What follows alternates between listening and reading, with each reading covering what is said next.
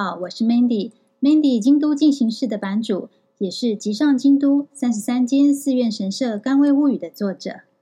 首先，非常谢谢大家的收听、订阅，以及到 FB 粉丝专页上面的留言鼓励。京都这么美，写京都的人这么多，那关于哪里好玩、什么好吃、哪里又有新开幕的店、怎么去、哪里买，巴拉巴拉呵呵这一类的资讯，我觉得就不用再多我一个人来做了哦。我想要分享的是，嗯，同样的地方，同样的景点，同样的食物，那透过我的文字或照片，或者是 podcast 的内容，诶，能够让你换个角度来看这件事情啊，换一个呃欣赏的眼光，或者对你来说有参考价值啊，觉得诶长知识了之类的。这样子的话呢，就是对 Mandy 最大、最直接的鼓励了，会让我觉得啊，到目前为止所有默默付出的努力都有了意义。好，那今天要跟大家聊什么呢？很有趣哦，而且这个主题啊，是日本的各大综艺节目，或者是日本的 YouTuber 啊，还有作家们乐此不疲的主题，那就是。讲京都人的坏话。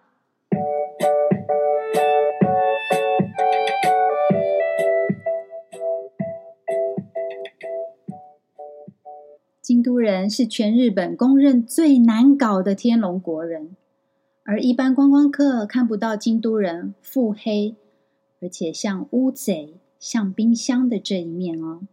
腹黑、肚子黑，什么意思啊？意思就是，嗯。表面客客气气，但其实话中有话，心机很重。像乌贼呢？乌贼就是表面光滑嘛，白白净净的，哎，就像京都人给人家的第一印象一样，哈，很有格调啊。但是，一不留神就会被他们喷的一身墨。那冰箱呢？打开冰箱的时候，迎面而来一阵凉风，觉得很舒服啊。但是，一转身背对着。哇，那灵叽叽，背脊发凉。以上呢，就是用来形容京都人有多难搞的形容词。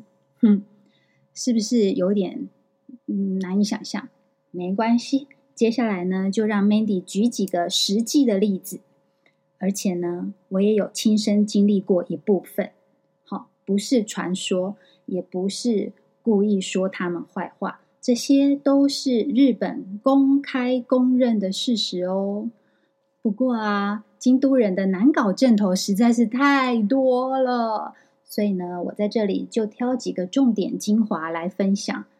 其他详情呢，还是请大家去读我的文章啊，我发表在乐吃购日本上面。准备好了吗？请坐好，因为啊，接下来你听到的。可能会觉得太不可思议，然后一不小心就从椅子上跌下来了。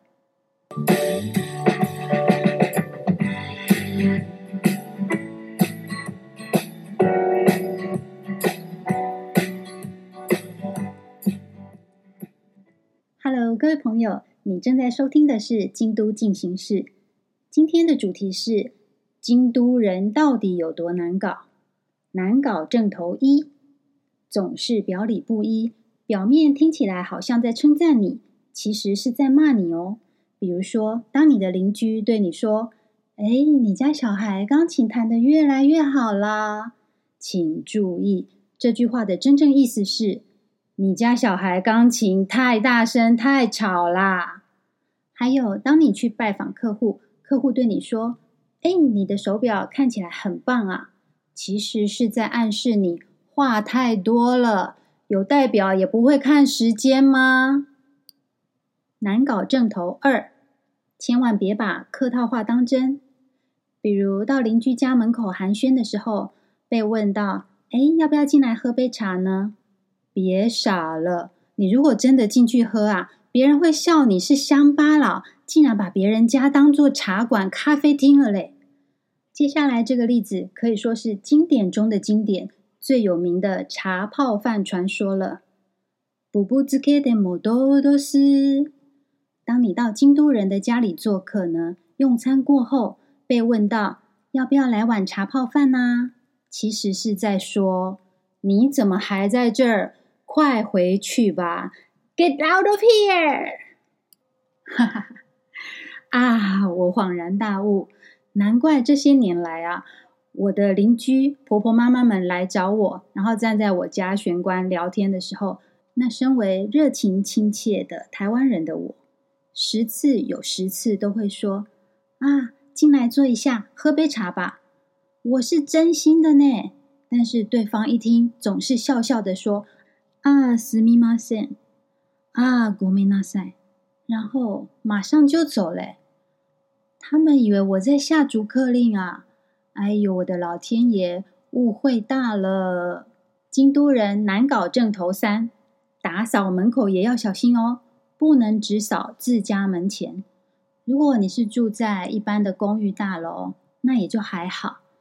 但万一你是住在那种一轩家。 也就是像台湾南部比较多哈，比较常见的这种透天厝、透天厝的话呢，哎，你扫自己门口而已的话不行哦，你也要顺便扫扫左右邻居家的门口。不过啊，也要注意哦，不能扫太多，一定要留一点给你的邻居，不然邻居会以为你在暗示他很懒惰，不自己打扫嘞。京都人难搞正头四，全日本只有京都最好最棒，其他都是乡下地方。千年以来，身为京城子民，京都人认为啊，不需要去了解外面乡下人的俗事。什么是外面乡下人？京都以外的地方都是乡下地方。那东京呢，也只不过是天皇的行宫。嗯。其实啊，京都人的生活圈子很小，他们世世代代都觉得一辈子待在京都就很好，所以也很少搬家。还有啊，只有住在洛中才是真正的京都人。什么是洛中？洛中就是包括现在的上京区、中京区、下京区。那大家可能对京都的这些行政区的确切范围、确切位置不是那么清楚哦。我再举一个大家比较能够理解的例子，什么是洛中？就是鸭川以西、西大路以东、北大路以南。北大路就是下鸭神社那一带，然后九条以北就是东四以北。那这中间围起来的这一块呢，才是真正的京都。像 Mandy 住的右京区。然后呢，还有大家都很爱去，觉得哎，艺文气息很浓厚的左京区，还有福见区、山科区等等，这些都只能算是落外，也就是乡下地方。好、所以呢，像 Mandy 就住在京都市内的乡下地方呢。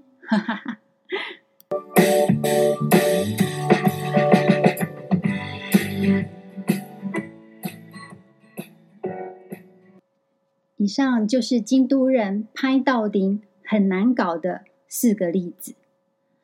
京都人不管跟别人认识多久，都习惯保持一定的距离。据说正是因为他们千年以来身为京城子民，小老百姓呢世世代代都在天皇、朝臣、将军们的统治下，所以非常了解时局会变，风向会变。所以养成了这种不会得罪人的说话艺术。京都人认为，讲话呢，婉转再婉转，转来转去才有教养，而且呢，不会让对方没面子，双方都保有退路。但是对我们这些外地人，尤其是外国人来说，跟京都人沟通的时候啊，真的很担心听不懂诶，然后听不懂还会被鄙视，压力真的超大的啊！最后，Mandy 想问问大家：你觉得有办法在京都久住吗？还是当个快乐来去自如的观光客比较幸福呢？